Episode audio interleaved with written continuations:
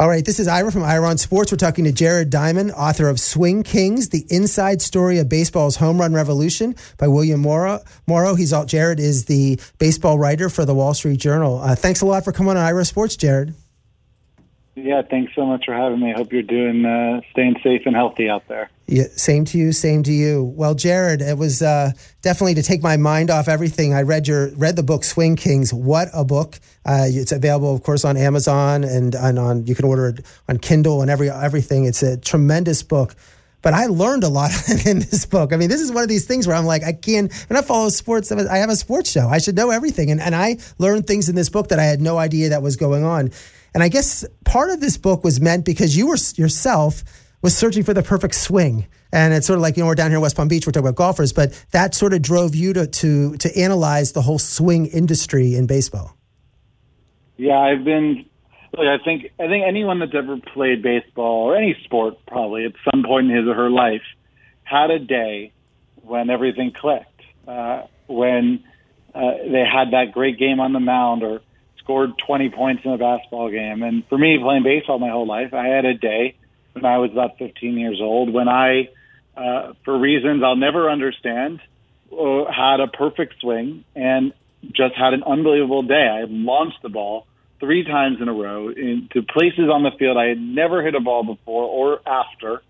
And it sort of haunted me uh, for the rest of my life, trying to recapture that day, that moment. Now, you know, I, I grow up, I end up covering baseball for the Wall Street Journal, and I start hearing about this cottage industry that's sprouting up of these outsider, independent swing doctors that are somehow working with professional players, even though they themselves never played pro baseball, never coached in pro baseball, and yet had the opportunity to work with major league players. And I thought this is a fascinating story that should be told.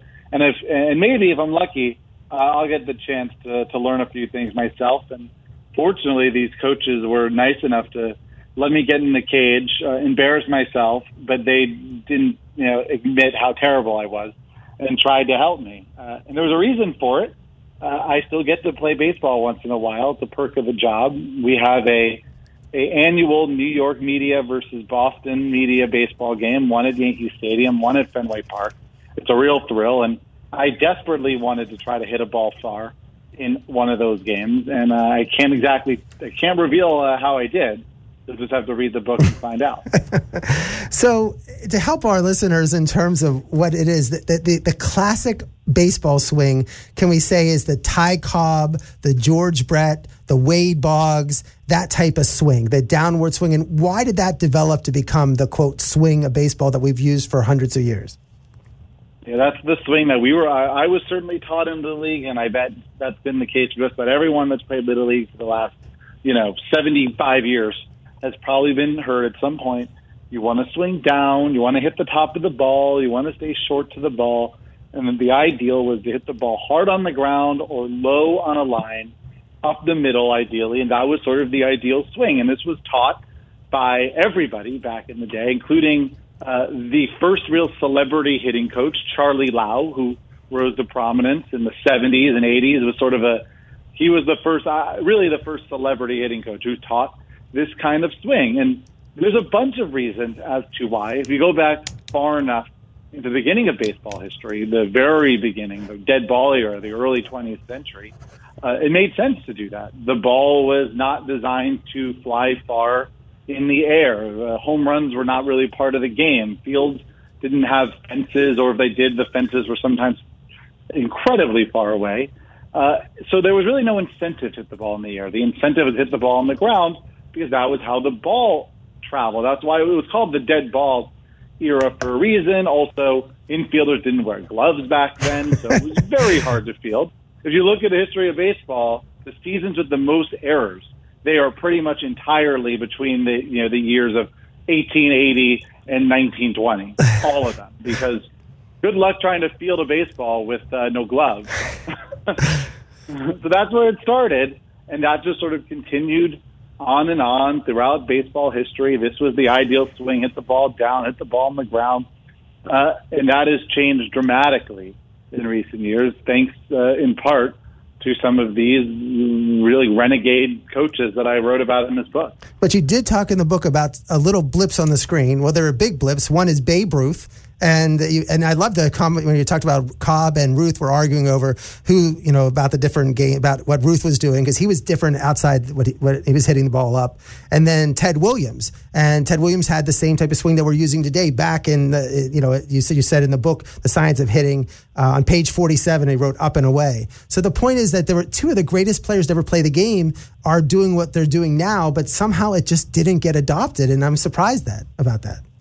Yeah, that was one of my biggest questions as I went through this. Start with Babe Ruth.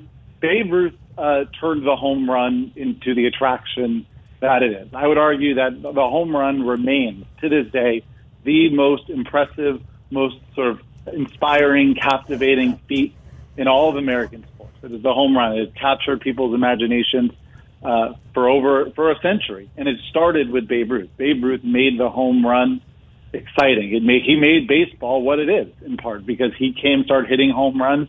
Was in a constant I wouldn't say a feud because they weren't actually arguing, but a philosophical feud with Ty Cobb, who was the great sort of pre live ball era hitter who hit the ball on the ground and and sort of guided the ball with his bat and was real artist. You know, Ty Cobb was an artist. Babe Ruth was more of a blunt force instrument in some ways. And and Ty Cobb he resented Babe Ruth in some ways because he felt that baseball, the game that he grew up playing in the early 20th century, from an aesthetic standpoint, he played it the right way, and Babe Ruth was just all about power. that wasn't what baseball was supposed to be about.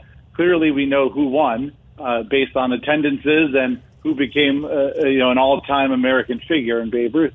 And then comes Ted Williams years later, in the 40s and 50s, 30s, late 30s, hitting all these home runs hitting the way he did, he wrote a book in 1970 called The Science of Hitting, where he says essentially what I just said, which is you were probably taught that the ideal swing is down or level, but in reality, the ideal swing is slightly up on a 10 degree angle, and I try to hit every single ball I ever hit in the air. So I thought, well, why did that not become mainstream? Ted Williams wrote about it 50 years ago. Well, there's a few reasons, but I think the most compelling one is that for for whatever reason, people said, well, that's Ted Williams. And Ted Williams is a freak. Ted Williams is different. A normal mere mortal can't do what Ted Williams does. That might work for you with your superhuman vision and sort of just general natural ability, but a real normal human being needs to hit this way. And that makes no sense, uh, obviously, because what other industry do you not model yourself after the best? That's what I would do in pretty much any other field. Yet in baseball, that wasn't the case for a long time, except uh, for the people that sort of were aware that maybe we should be teaching this, and they were kind of forced to the outside uh, until now. We're talking to Jared Diamond, author of Swing Kings, the inside story of baseball's home run revolution. And in the past year, over a thousand home runs were, were hit, uh, more than, than the, the previous record, which just shows what it's happening with baseball with home runs. And of course, we had more strikeouts than ever. But the one thing we're down here in West Palm Beach with the golf, talking about golf, and uh, everybody has a swing coach. Everybody, and then the swing coaches in golf for the pros. There's the Butch Harmons and the Hank Haneys, and and it's natural to have coaches. But in baseball, it's not like it was almost like I mean, people were going to these people that we're going to get into that you're going to talk about. It's like you know back alleys and, and batting cages after hours uh, down down abandoned roads. it was it's it wasn't common, and it's like oh no, you got to use our coach that we have on our team. Don't use anybody else. Whereas you see it in basketball and football, everybody has there's coach passing gurus and shooting gurus in basketball, and of course golf coaches. For some reason, baseball was different. It is weird. In, in fact, in the introduction, the prologue to the Science of Hitting, Ted Williams' book, he writes that one of the maybe the primary reason or one of the primary reasons he wanted to write a book at all was because he felt that the golf swing had been subject to great scientific study about how to do it better, and the baseball swing had never been held up to that kind of scrutiny. So Ted Williams felt that way 50 years ago about comparing the golf swing to the baseball swing, which I think is really interesting. Uh, baseball is a weird culture where it's extremely insular. Uh, the only way to sort of work in baseball for most of baseball history was to have played Major League Baseball yourself. If you didn't play baseball yourself, you were essentially viewed as not qualified to coach it. The qualifications for coaching in Major League Baseball for most of its history was very simple. It was you played Major League Baseball and you were friends with the manager. that was it. Those were the only those were the only pieces of criteria, and that was it. Um, that's changed now, but for a long time, that's what it was. And golf uh, was ahead of baseball in this way, and many other sports were. It took uh, it took way too long for baseball to recognize that playing and teaching are different skills, and maybe should be done by, in some cases, different people. So the one of the you feature four or five of these gurus, but they are very strange people. I mean, Craig Wallenbrock, who you call the Oracle of Santa Clarita, who I have never heard about, and when you read the book, you're like, well, he is the master of this whole new swing.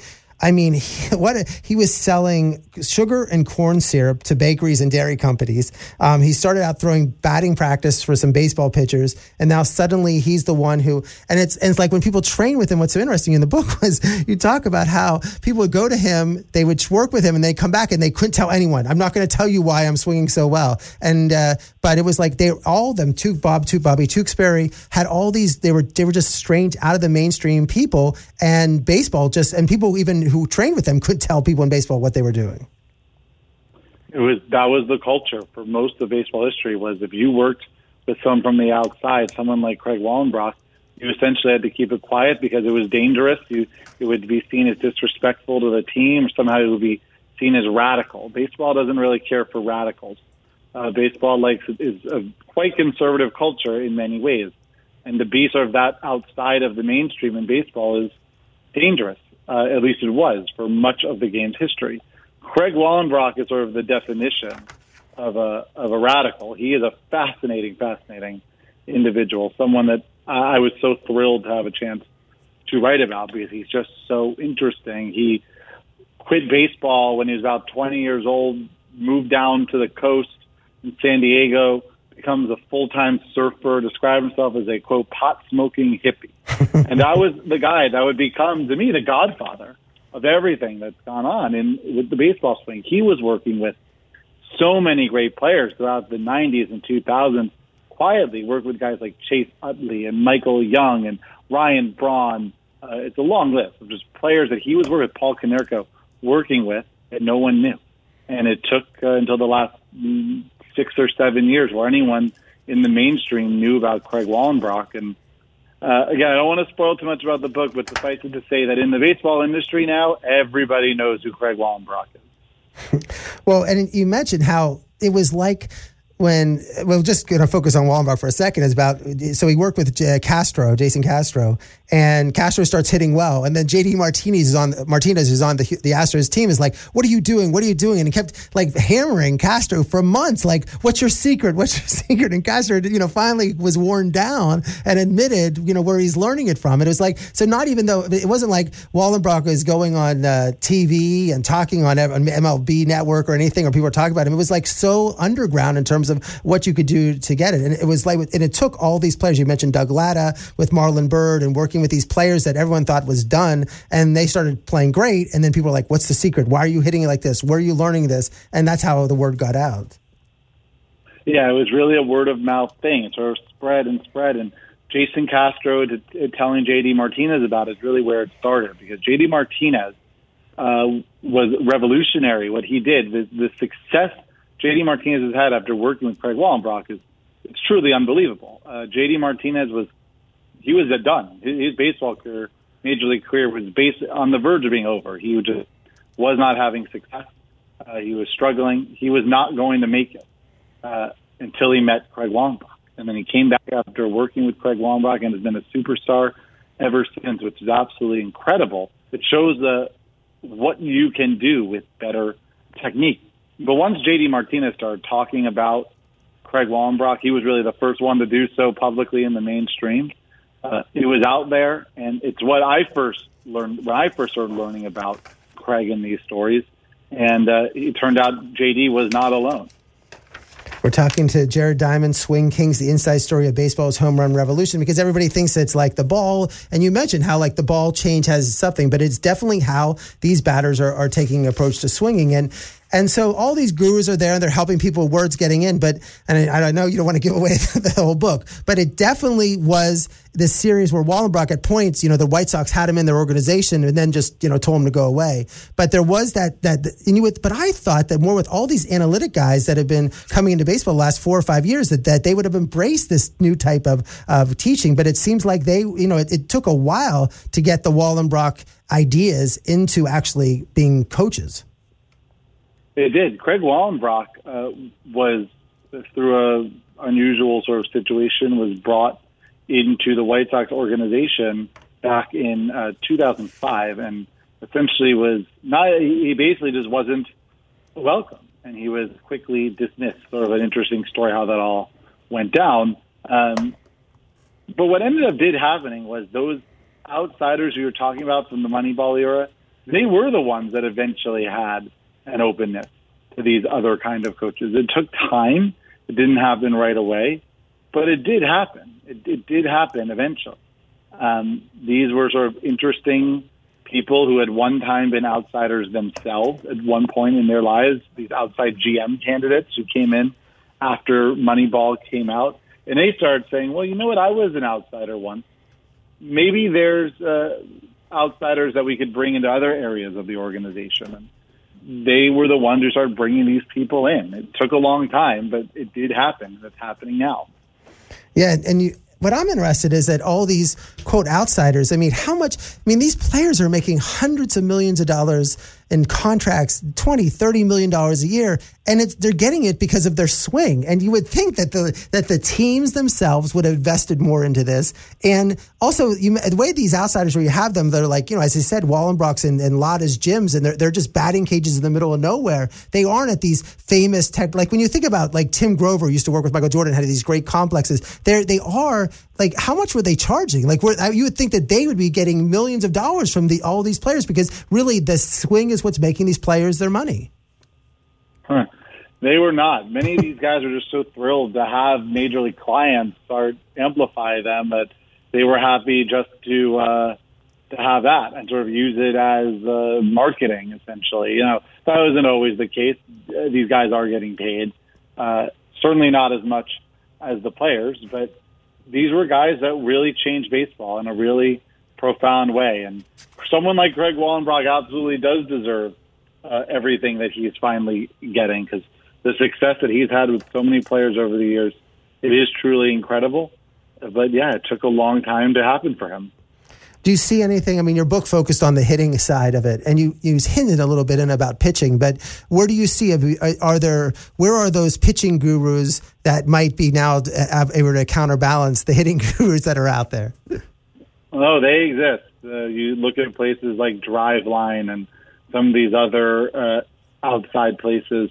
Oh, they're out there for sure. And now that hitting is sort of had having its moment, pitching is going to have to respond like it always does. Baseball is, as anyone knows who follows the game, is this never-ending cat and mouse game uh, with with the, these two groups trying to one up each other. And pitchers have had the advantage for a long time. Hitters are just now finally starting to sort of close that gap a little bit. And the moment they do, pitchers will come right back and uh, close it again. That's it goes like on like that forever and ever and ever. It's one of the beauties of baseball, but in, in all aspects of the game, because of technology and because of all this other stuff, uh, it's happening in unexpected places, and that's what fascinated me so much about the story at all was the idea that innovation sometimes happens in places you don't expect, not just in baseball, but really in any industry.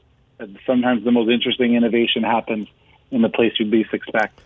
Well, I mean, your book was fantastic. I encourage everybody. It's on available on Amazon, on uh, Kindle. I'm sure, you know, Barnes and Noble online, all the different things. The book is called Swing Kings: The Inside Story of Baseball's Home Run Revolution. It's William Morrow Press. Uh, Jared Diamond is the national baseball writer for the Wall Street Journal. Well, Jared, thanks a lot for coming on Ira and Sports. I appreciate it.